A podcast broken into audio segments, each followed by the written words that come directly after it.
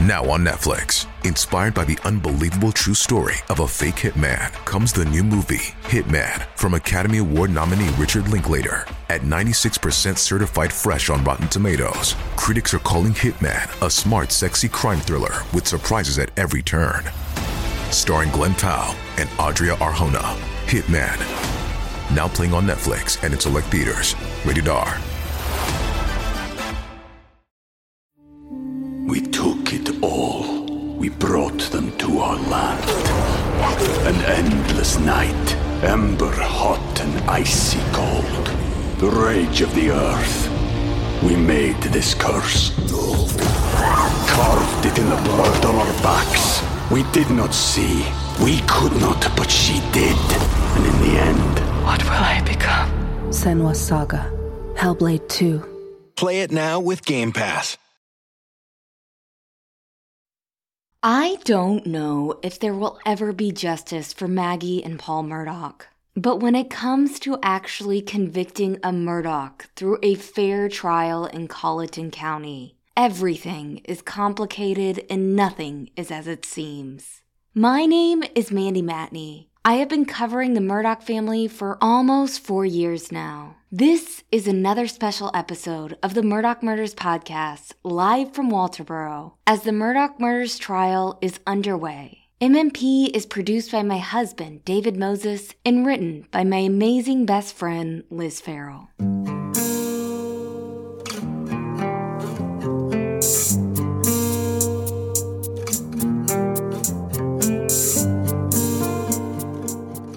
We are now in the third week of Alec Murdaugh's murder trial, and like we said last week, this is going to go on considerably longer than everyone originally believed. As of Tuesday evening, the state had only called 35 witnesses from a list of more than 250 potentials. So it's continuing to move slowly, with more than 400 pieces of evidence so far. Also moving slowly are Dick and Jim. It's almost as if the defense is purposely trying to drag out the fatigue of the jury.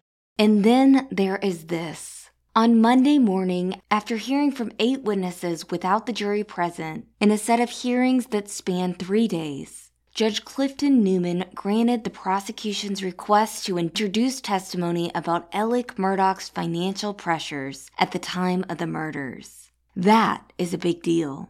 On Monday afternoon, we began hearing testimony related to the financial accusations with a Bank of America representative. But testimony did not begin in earnest until Tuesday morning, when PMPD Chief Financial Officer Jeannie Seckinger took the stand.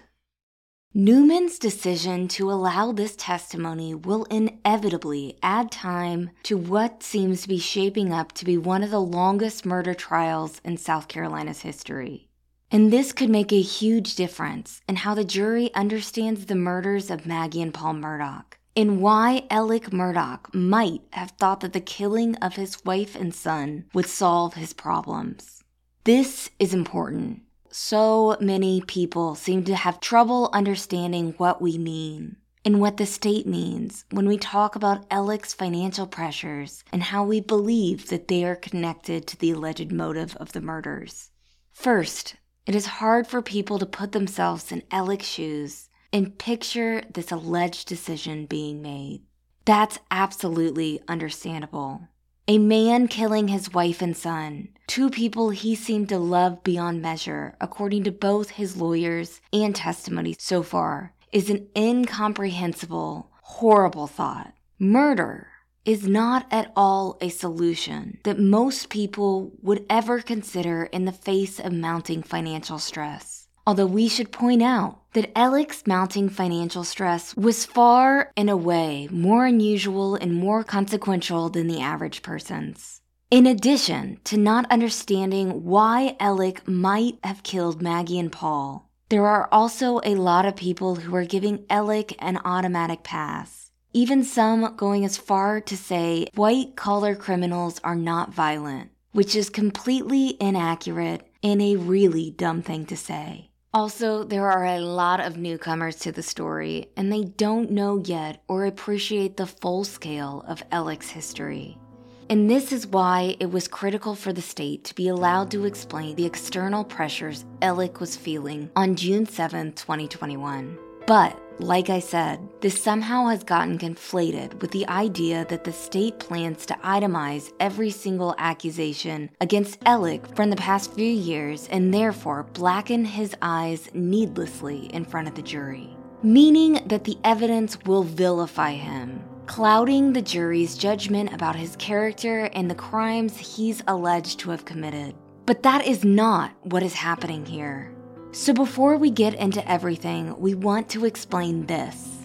Late last week and over the weekend, a lot of people were weighing in on social media, and especially on TV, about why they think Judge Newman should not allow evidence of Alec's financial trouble at PMPD, his thefts from the law firm, and what the firm discovered Alec had been up to prior to the murders.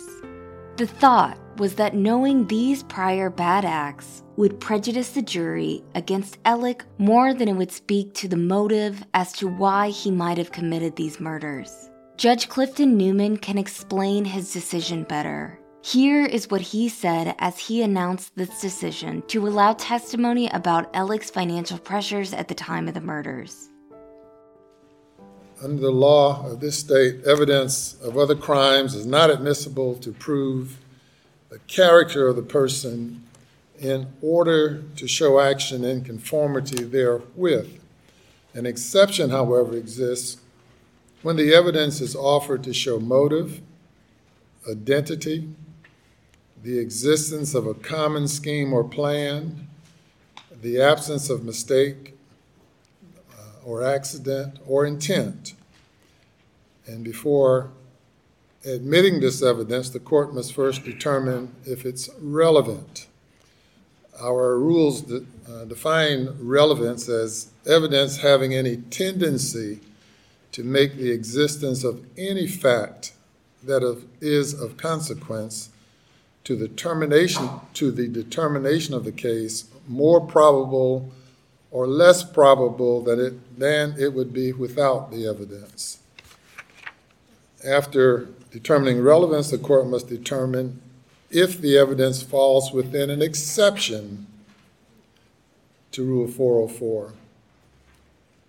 In determining if an exception exists, the evidence must be logically relevant to the particular purpose or purposes for which it is sought to be introduced and this requires the court to analyze whether a logical nexus exists. Evidence is logically relevant when it reasonably tends to prove a material fact and issue.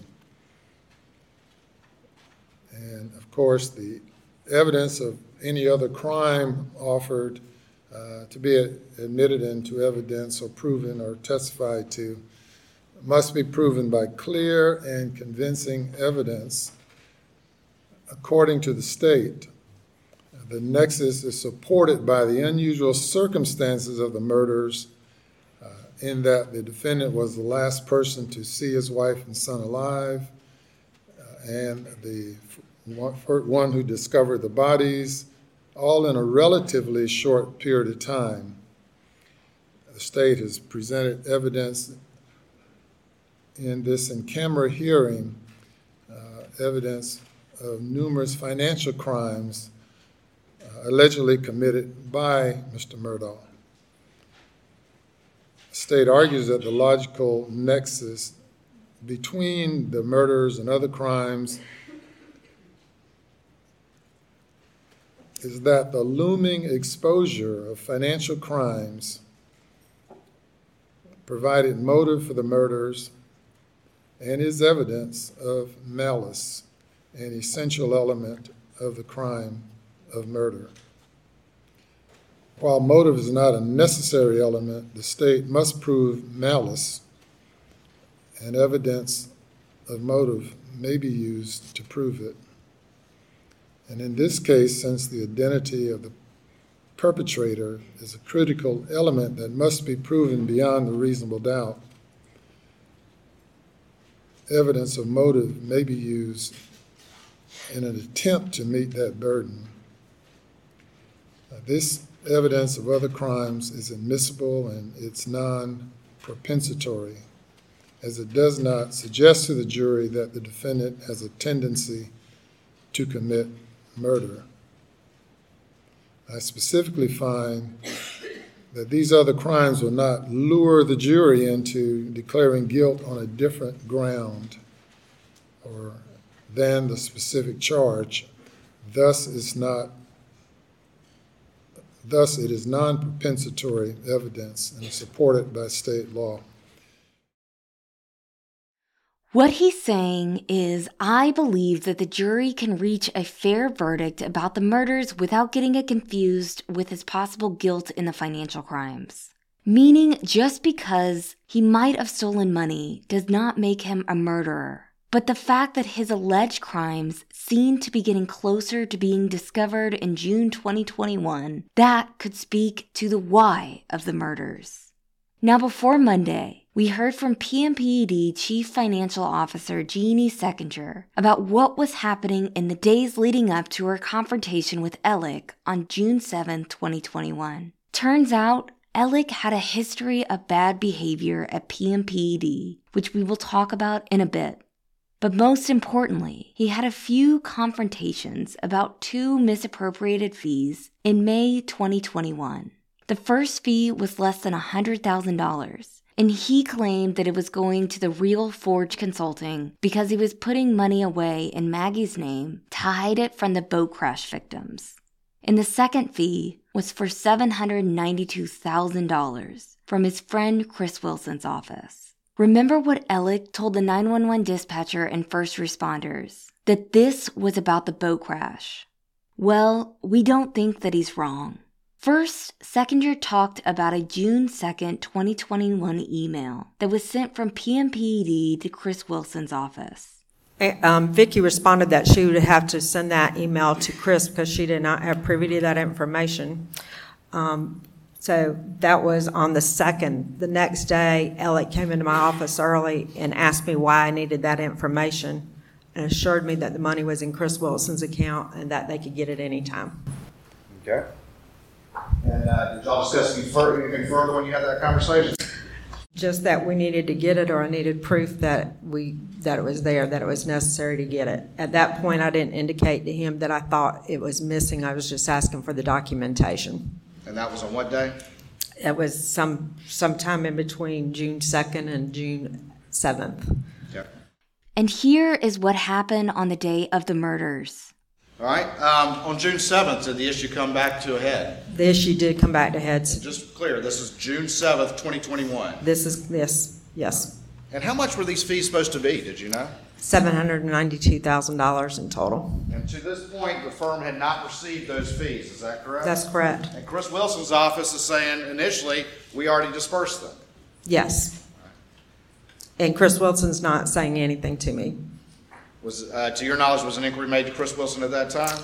Lee Cope, we had not inquired Chris Wilson other than requesting this information at this point in time. All right. So tell me about June seventh, how does that go? So on June 7th, I was going to make another run at finding out from Alec if we had their information. Um, I went upstairs to, his office is on the second floor, and he was on a, leaning on a file cabinet outside his office.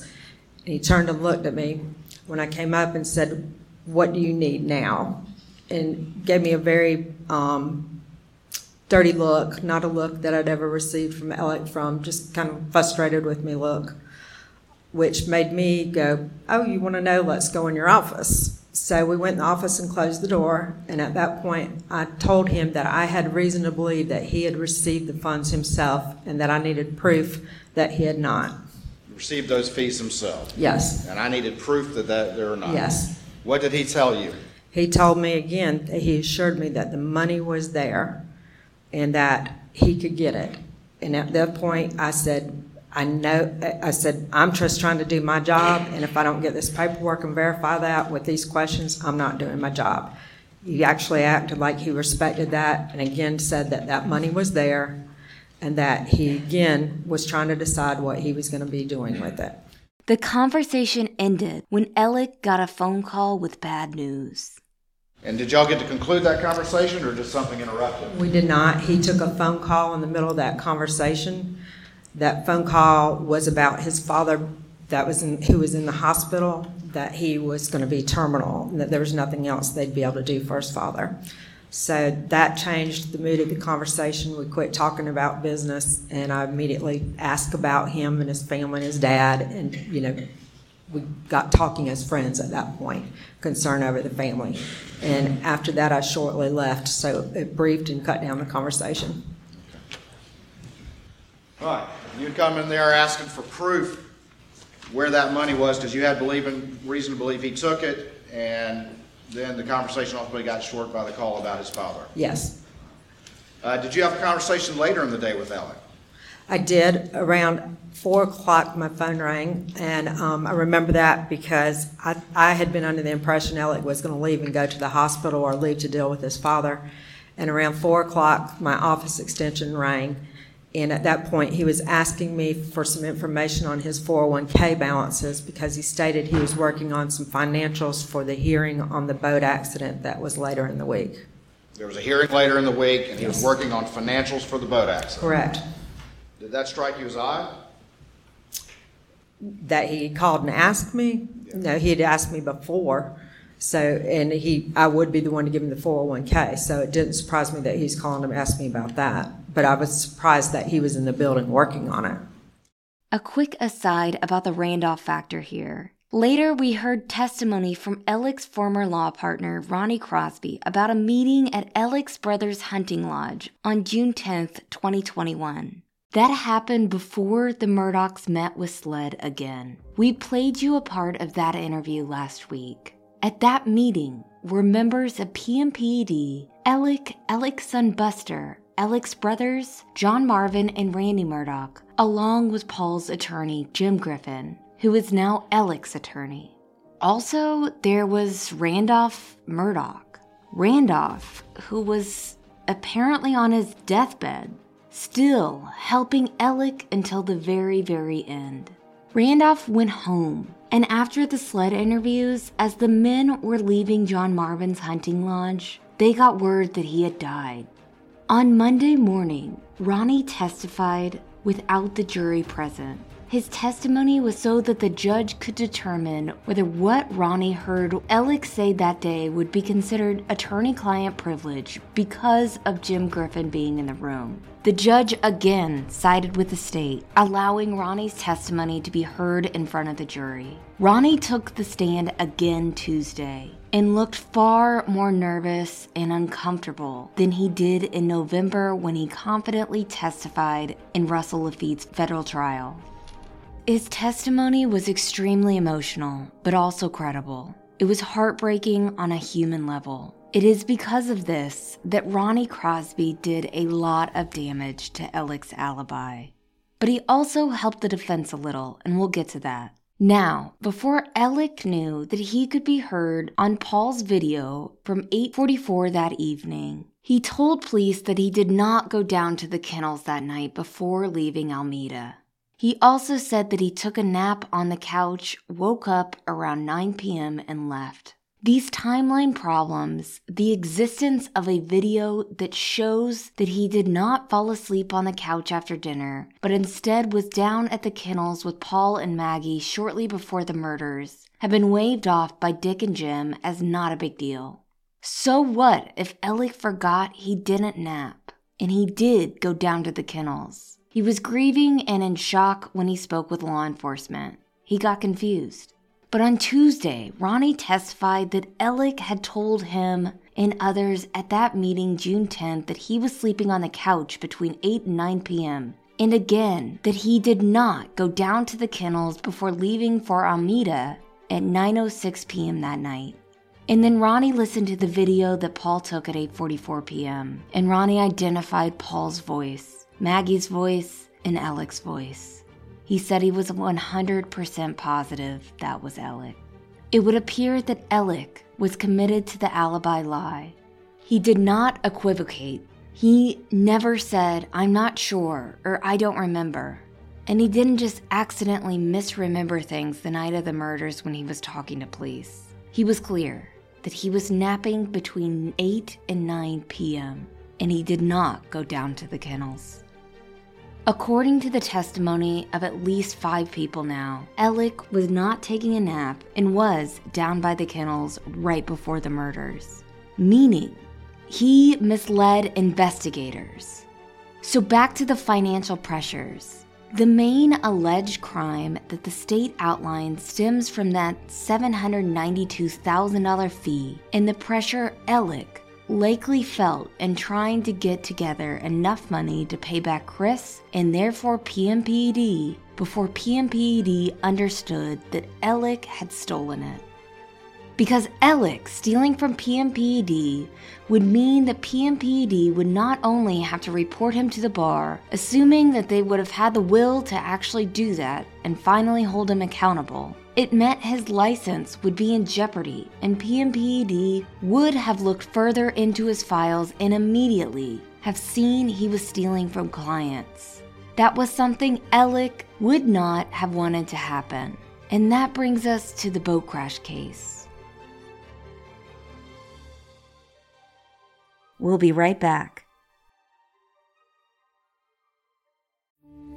We took it all. We brought them to our land. An endless night, ember hot and icy cold. The rage of the earth. We made this curse. Carved it in the blood on our backs. We did not see. We could not, but she did. And in the end, what will I become?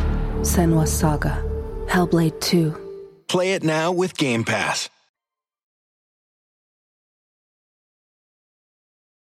The biggest thing that happened Monday, before Judge Newman made his decision to allow the financial testimony, was that the world got to finally meet the mysterious Mark Tinsley in the most epic of ways. Mark is the attorney for the Beach family, as well as boat passengers Morgan Dowdy and Miley Altman, both of whom were injured in the crash, and Arthur Badger, from whom Alec is accused of stealing $1.325 million. Arthur Badger's case was not brought up during Mark's testimony. Now, no surprise to us, Mark was fiery on the stand. So fiery that one listener gave him the name Zero Dark Tinsley, which is incredibly fitting. We have said from the beginning that the boat crash case is ground zero in the murders. In episode 46, we laid out all the ways this case is pivotal. We highly recommend re listening because it's basically a primer to what happened this week and to what the state believes lies at the heart of Alec's motive to allegedly kill his wife and son. Mark was able to perfectly describe why the boat crash heavily factored into Alec's life at the time of the murders. To start with, Mark told the court about his relationship with Alec over the years and how there came a point in time when Alec started to understand that Mark wasn't playing by the rules of the good old boy system. Mark wasn't going to pretend to go after Alec or shortchange the Beach family in any way. The family knew the havoc Alec and his family had caused over the years and how that havoc would get swept under the rug. They saw how overtly manipulative he was when trying to manage and control and stave off any accountability that might come his way.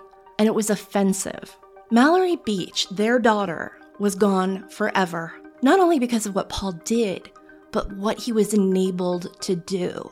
They wanted Alec to feel the seriousness of that, to take responsibility for it. They wanted Alec to be put in a place where he would change his behavior, where the family would stop swinging from vine to vine of covering up Paul's well known and well established reckless behavior. Mark wasn't going to let his clients down. Now, the key thing to understand here, the thing that so many people are glossing over by reducing the state's argument of motive to that one word, sympathy, is that Alec didn't want to pay for the boat crashes, at least not the amount that Mark believed the case was worth. Alec wanted to leave it up to his insurance company and be done with it, but his insurance company was like, Girl, we're not covering you for that. This policy is for hunting at Moselle and doesn't include water related accidents in your family's boat an hour away that your drunk son was driving. They took him to federal court. And around the time of the murders, it seemed all but a done deal that the court was going to side with the insurance company. Okay, let's get into Mark's testimony. Here's Mark talking about how Alec employed one of his favorite tactics in an effort to stop the Beaches from pursuing the case against him and Buster bullying. It's in the evening before um, everyone goes to dinner, or it's immediately after. I'm not 100% certain.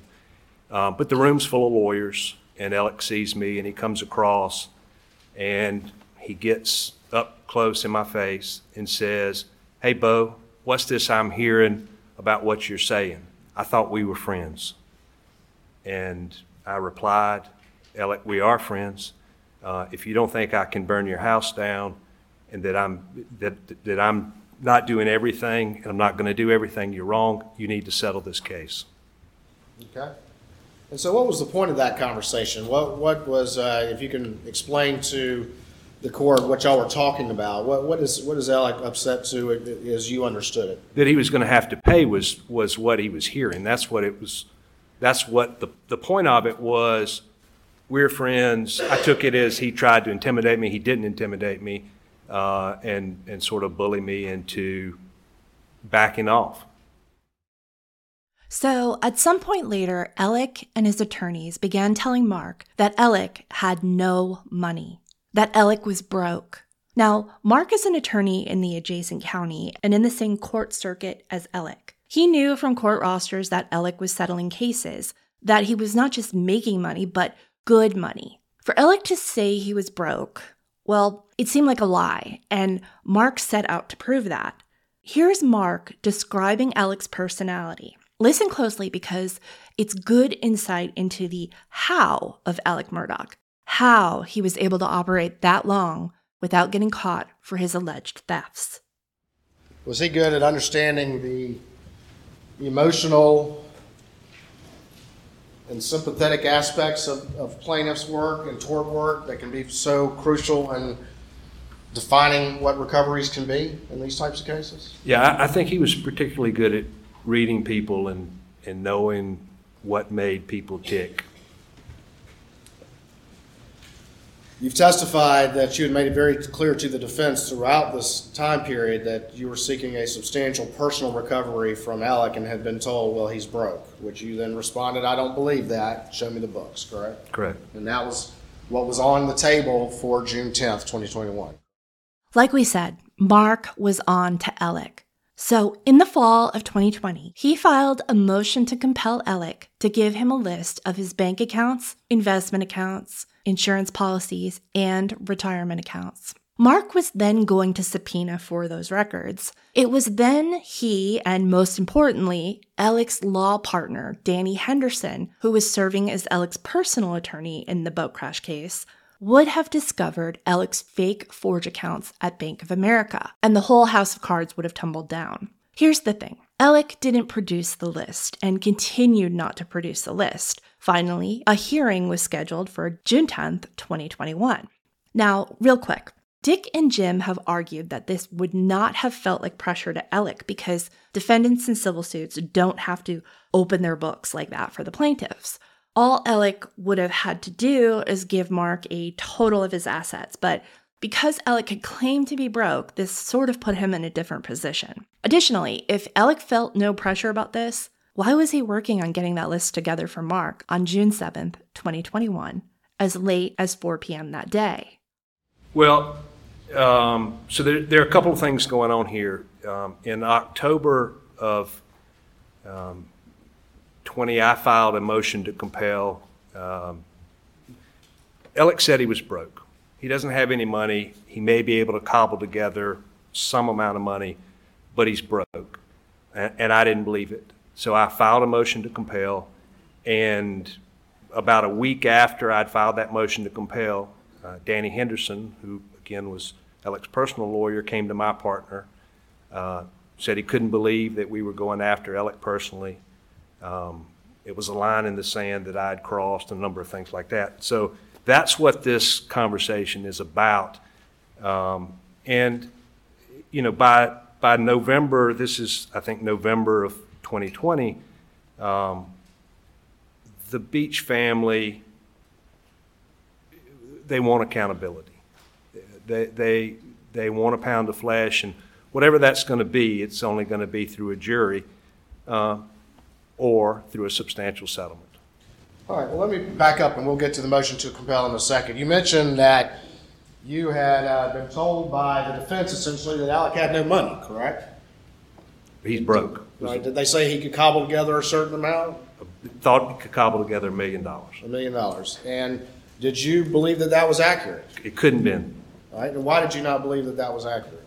Well, uh, when you practice law, uh, not necessarily with, uh, meaning in the same case, but, but when you go to a roster meeting, uh, if there were 50 cases on the roster, in Hampton, Alec may have had 50 or 60 of those ca- percent of those cases. And so they're actively being settled.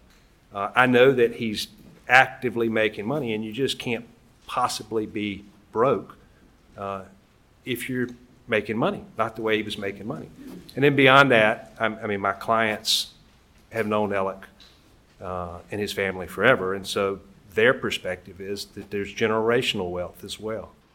Another thing that was happening is that Mark was leveraging Maggie and Paul. He had not included them with the defendants because he wanted to maintain that bargaining chip of adding them to the case or suing them separately.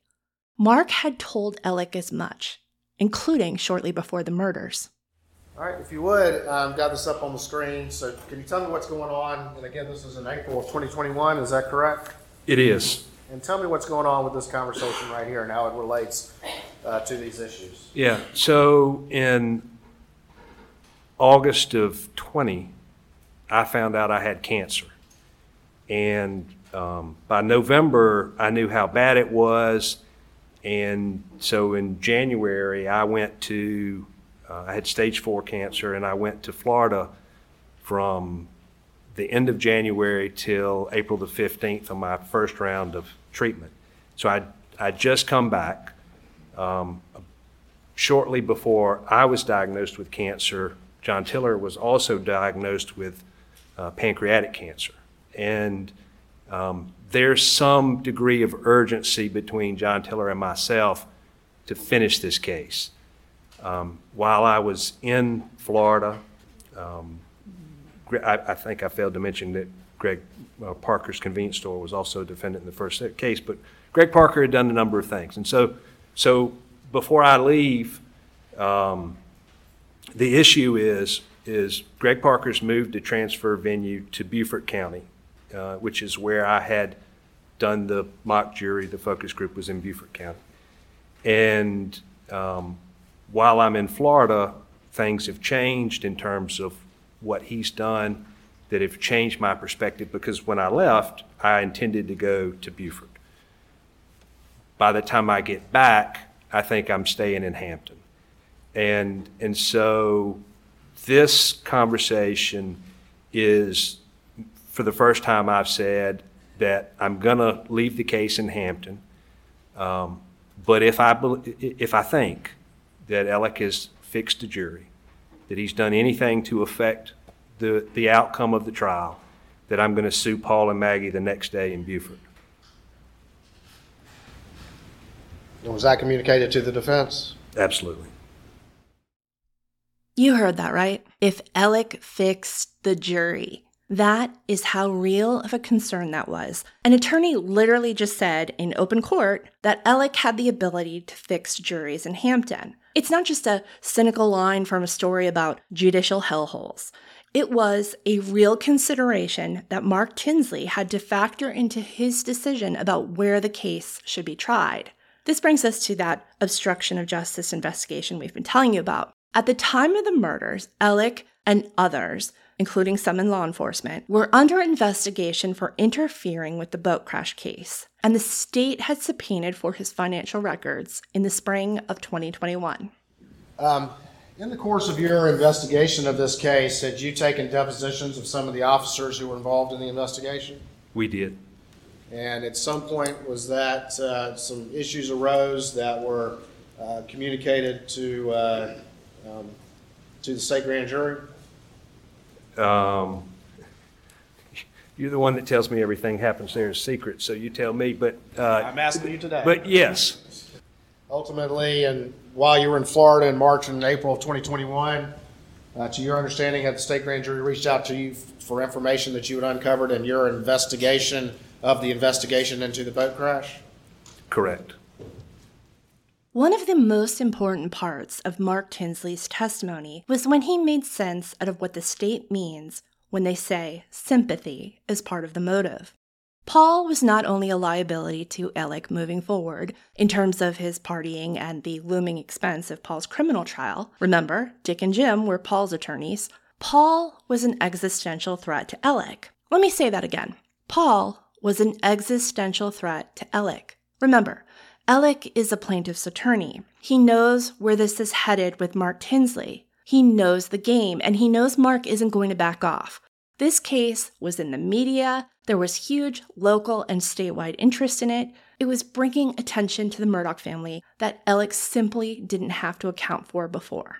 Alec the man had to have felt that pressure, and Alec the attorney had to have known that it was all but inevitable that the road this case was now on would only end with the discovery of his alleged misdeeds, not only by Mark, but by Danny, Alec's law partner and his attorney. Alec could have settled the case, but money only seems to go in one direction with Alec Murdaugh to him, not from him.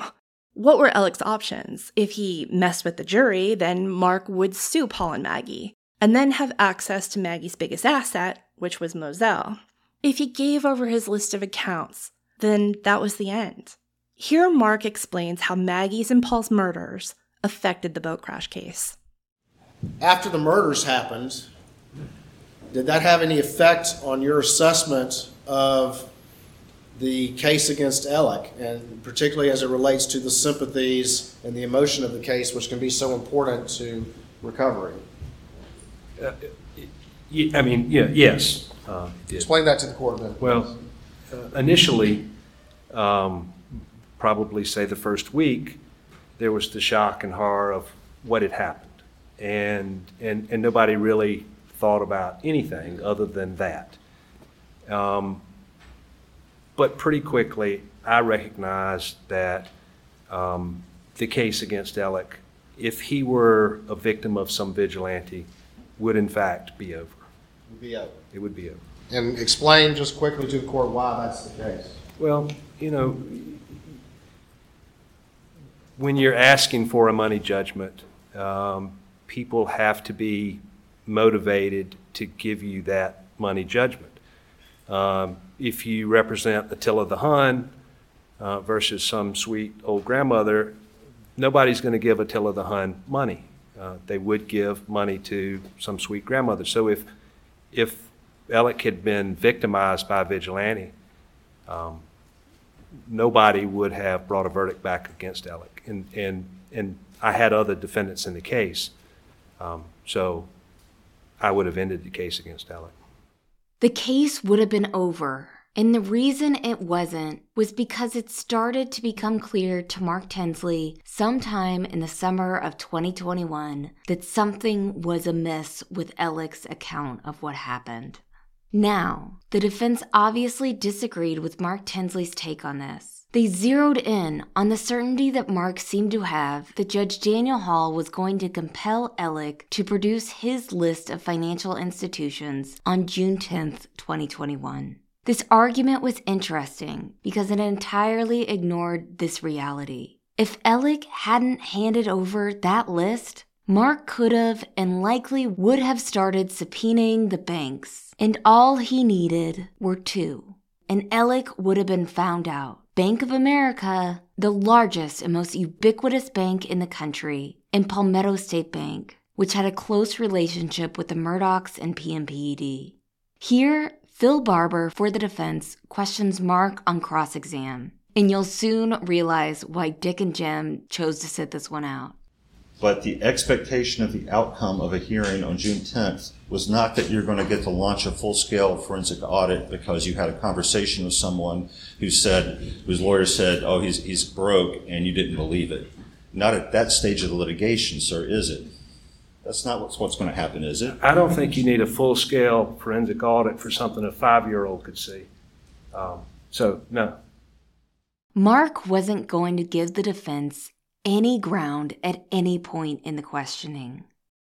I mean, in, in that analogy, isn't aren't you really saying the fuse was lit and the you were going after his assets, and that fuse is going to go down until trial because you're going to go to trial against him, and that's when the fuse would burn down? I think the fuse was lit when he started stealing money. Yeah. So it wasn't lit on. It wasn't going to be lit on June 10th. They're certainly getting a lot more oxygen. Mark came to that hearing prepared. And at one point in the cross exam, he actually whipped out a copy of an email that indicated that the judge expected Alec to give over the list and would only issue a formal order if Alec refused to do so before June 10th. This was one of those TV show moments. The defense argument to that was that he hadn't ruled, therefore X, Y, and Z wouldn't have happened before Alec's alleged crimes ended up getting discovered. Meaning the defense was trying to put time and space between when the murders occurred and when the actual discovery of the crimes might have been. Why? Because they wanted to show the judge that one didn't have anything to do with the other. How could this testimony be important in establishing the motive if the one thing Mark is talking about wouldn't have happened for some time? Well, Mark shut that down. You know, we can speculate any number of things could have happened. That at some point in the future, you would maybe get a voluntary disclosure, and if you didn't like it, then the motion would be heard, the motion to compel. That, that's, that's what you say it says, right? Well, if we had shown up and they had made the argument that you're advancing here, then maybe in this imaginary world, there's things that didn't happen, the judge would have uh, actually ruled on it. We would have we would have a ruling on whether or not it was relevant, whether or not I was entitled to it. Mark Tinsley eviscerated the defense and won the respect of thousands of viewers. But more importantly, he was able to articulate exactly how the enormous pressure of the boat crash case and the likelihood of it exposing Alec would have been a factor for Alec on June 7, 2021. Mark had given Alec an opportunity to settle. He had even offered him a payment plan. He had also given Alec a chance to protect Maggie and Moselle and to protect Paul and the reputation of the family. But Alec didn't take him up on that. So, a fair question to ask is why?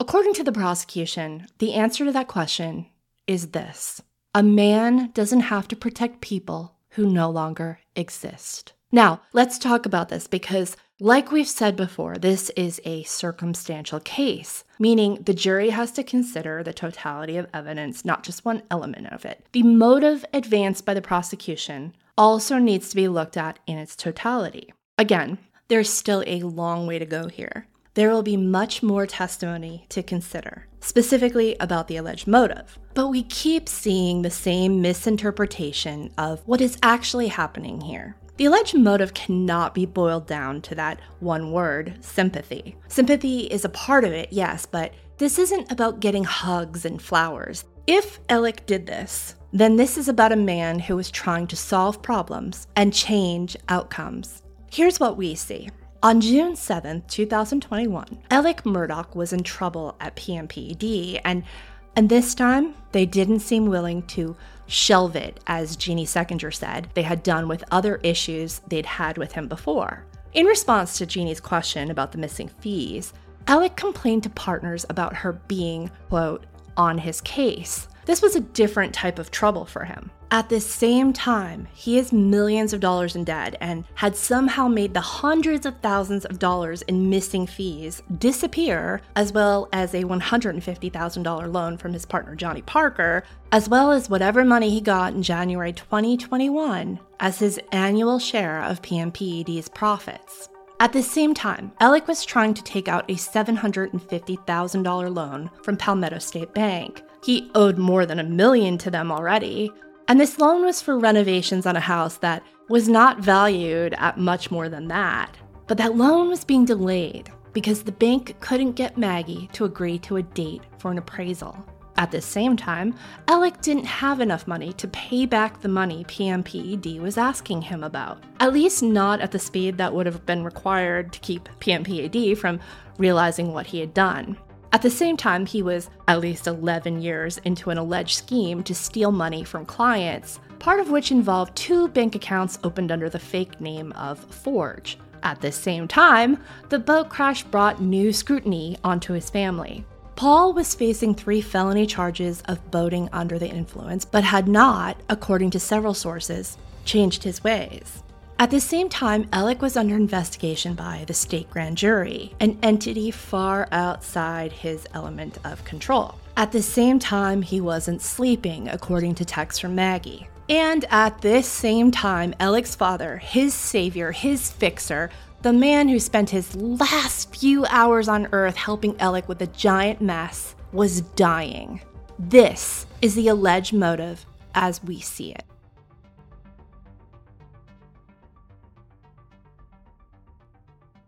We'll be right back.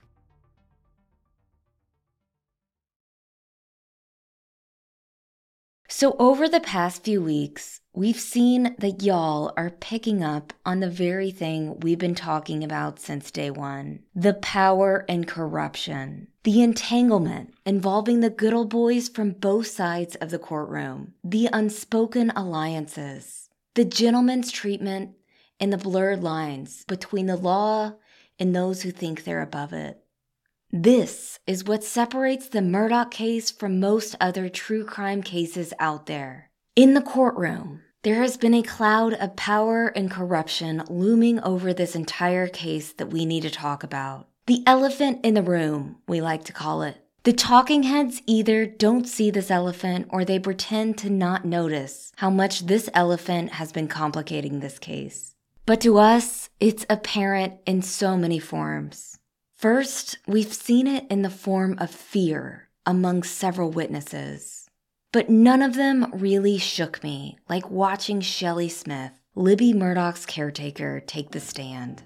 I want to talk about Shelley for a second because she represents so many hardworking people I've met from Hampton in the past few years. Shelley works two jobs. She works at the Hampton School District during the day, and at night, she took care of Libby Murdaugh, Alec Murdaugh's mother who has dementia. Shelley testified that she saw Alec Murdaugh on the night of June 7th. She wasn't sure of the time, but she thought it was between 8:30 and 9:30. America says the game show was on TV. Libby was asleep when he arrived. She said that it was unusual to see Alec visiting at night, but he had been there on occasion before. She said he was acting fidgety. She said that she doesn't believe Libby knew that Alec was there. According to Shelley, Alec stayed 15 to 20 minutes and was looking at his phone as he laid on her bed. Then he left. Days later, after Randolph died, Alec was at Libby's house and spoke to Shelley. Alec stated to her that he was at the house on the night of June 7, 2021, for 30 to 40 minutes, according to her testimony. This upset Shelley, obviously, and she told her brother, who is a law enforcement officer, about it. I want to play this part of the testimony where she describes this conversation because it strikes straight to the heart of how Alec Murdaugh held so much power. It speaks to the methods of good old boys used to make those around them complicit while still maintaining a measure of plausible deniability in case they get questioned about what they said. Was he there 30 or 40 minutes that night?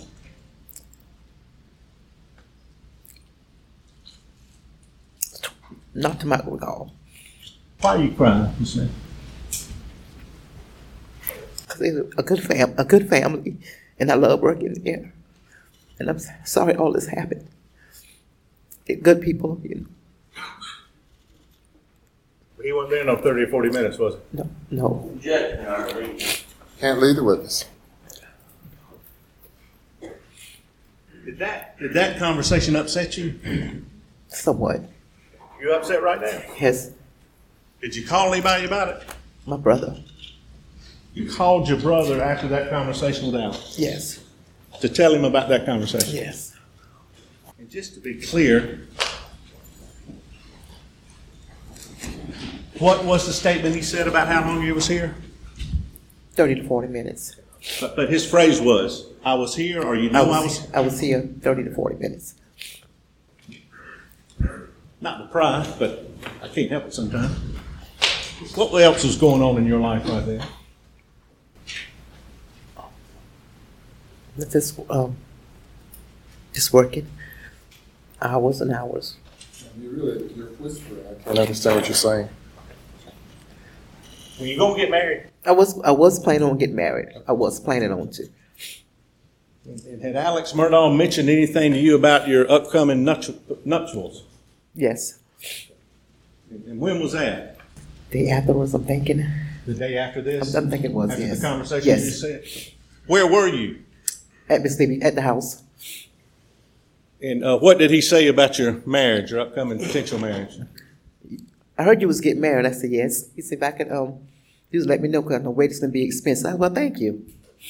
The wedding's gonna be expensive? He said wedding's gonna be expensive. I said, well, thank you. Did he offer to help? Yes, he offered. He offered. That's the type of person, a good person. And did he ever mention the wedding to you before? No. Mm-mm. Did you mention that to him before? No. Uh. Hey, Did he have a conversation, any- anything else about your job? Were you working at the school? Yes, at the school. Yes. Did Mr. Murdaugh mention to you about your school and your position there? Yes. Tell him what he said, please. He said that um, you know, if you need a position at school, you know, my good friend is there. I said, yeah, I know. Worked at the school, the principal. Okay, wow. Shelley Smith, who was visibly shaken on the stand, told the court that Alec was, for all intents and purposes, instructing her to lie about his alibi. And then Alec slipped in that he could help her with her wedding. And then he reminded her of the power he had in the school district she worked in. And that right there is good old boyism that has ruled for generations in Hampton County, South Carolina. Miss Shelley was put in a position where it was being made clear to her that he expected her to comply. He knew she worked at the school district, and she knew that her livelihood could depend on it.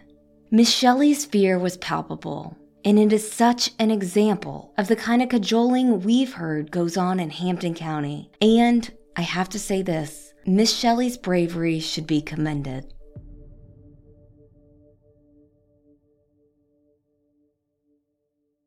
The second elephant we've noticed pertains to the crime scene. We've already talked about this, but we finally got to see how the presence of 14th Circuit Solicitor Duffy Stone and his investigators at the crime scene might serve to benefit Alec.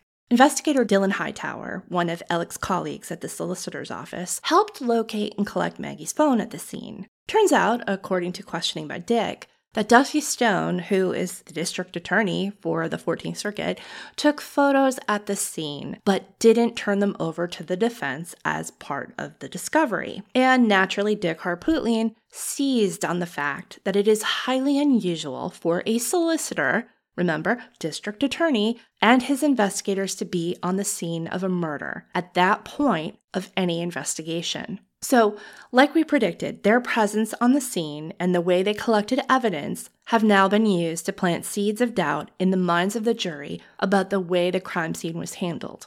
Also, let's talk about how many of Alec's coworkers and friends were at the crime scene. We already talked about how investigators seemed to be escorted around the property by a family member and law partner, which likely made it difficult for SLED agents to conduct their searches. On Tuesday, Alec's former law partner, Ronnie Crosby, further testified about being at the crime scene before the crime scene tape went up. He testified about seeing the cartridges near Maggie's body and thinking at the time that they were 223s. Why was Ronnie Crosby or anyone who wasn't law enforcement allowed that close to the bodies? Then there was the part where Ronnie found out from a Colleton County Sheriff's deputy the next day that those cartridges were actually from a 300 blackout. Why was a sheriff's deputy sharing information about an active investigation with a friend of Alec's? Dick and Jim like to say that Alec was targeted by law enforcement as a suspect from the very beginning, but according to Ronnie's testimony, it would seem like he wasn't being treated like a suspect at all. Also, Ronnie went to Jimmy Butler Autos to review potential evidence video of Paul dropping off his truck for maintenance and getting into the truck of CB Rowe, who was the groundskeeper that Alec had mentioned to law enforcement that first night. Ronnie was looking to see if Paul's guns were in the truck left at the mechanics, or if Paul had transferred those guns into Rowe's truck. Does SLED have that same video? Ronnie and whoever he was there with also searched Paul's truck. Did they tell SLED that this is where Paul's truck was? Did they search this vehicle before investigators could search it? How is this okay? Why is this allowed? Ronnie was the state's witness, but he sure did help the defense with that one. Other glimpses of the elephant in the room were evident in how PMPED was treated on the stand by both the prosecution and the defense. Jeannie Seckinger, the CFO of PMPED, said the shooting had everyone at the firm scared. You know, nobody knew what to think. A lot of thoughts went through, but fear went through. Was this retaliation? Was he involved in something bigger that was going to get more of us in trouble? And, and just fear. Something bigger that could get everyone else in trouble? Like what? We don't know because no one asked her.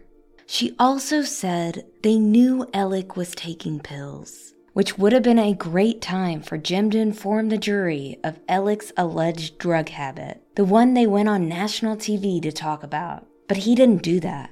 The power of Alec Murdaugh and those in his world, those working on the sidelines for him, is still so apparent when we look at coverage of this case, which tends to minimize the state's case and or bolster the defenses. Why?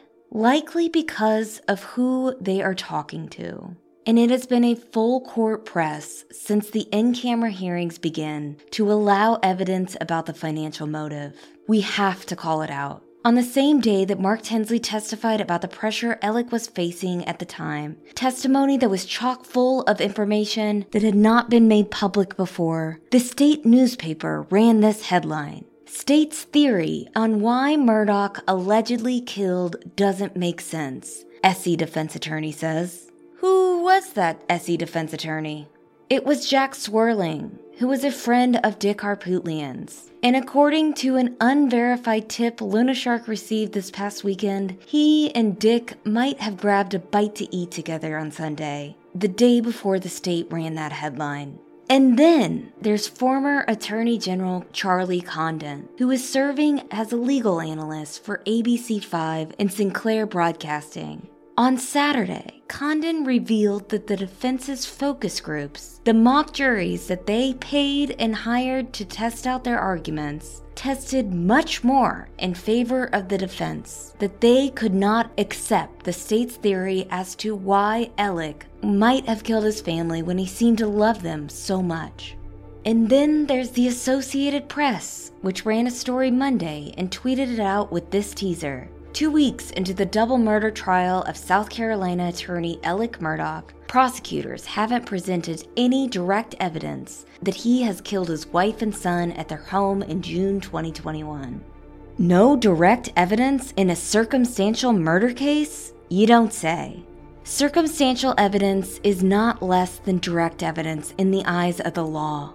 Of course, circumstantial evidence needs to make sense. The jury needs to have no reasonable doubts about its totality and where it points and where it doesn't point. We also totally understand that we are a pendulum that swings further in favor of the prosecution's case, and we are transparent about that. And right now, that's because we see what they are trying to say. We see what they're trying to put together here. We know the dots that they have in the damning story those dots can tell if put together correctly. But at the same time, we are also highly suspicious of the state. We cannot fully trust anyone here. Alec deserves a fair trial, and we want him to get one. This right here is the court of public opinion. This is our court, and this is your court.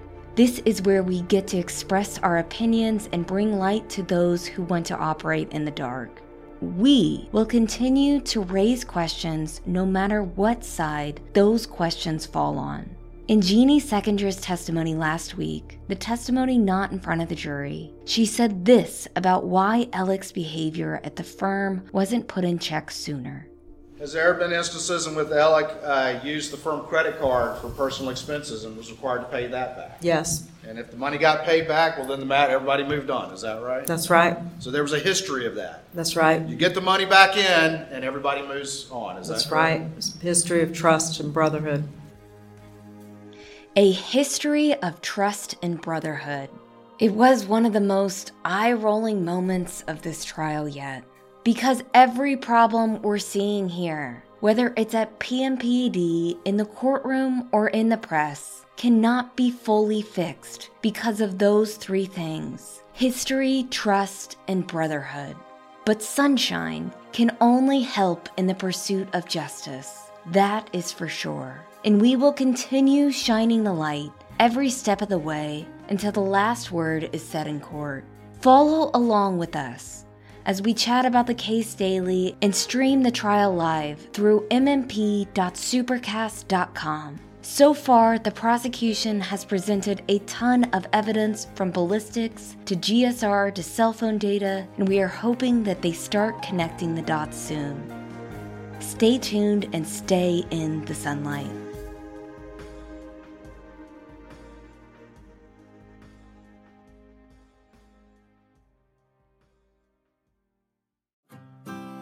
The Murdaugh Murders podcast is created and hosted by me, Mandy Matney, produced by my husband, David Moses, and Liz Farrell is our executive editor.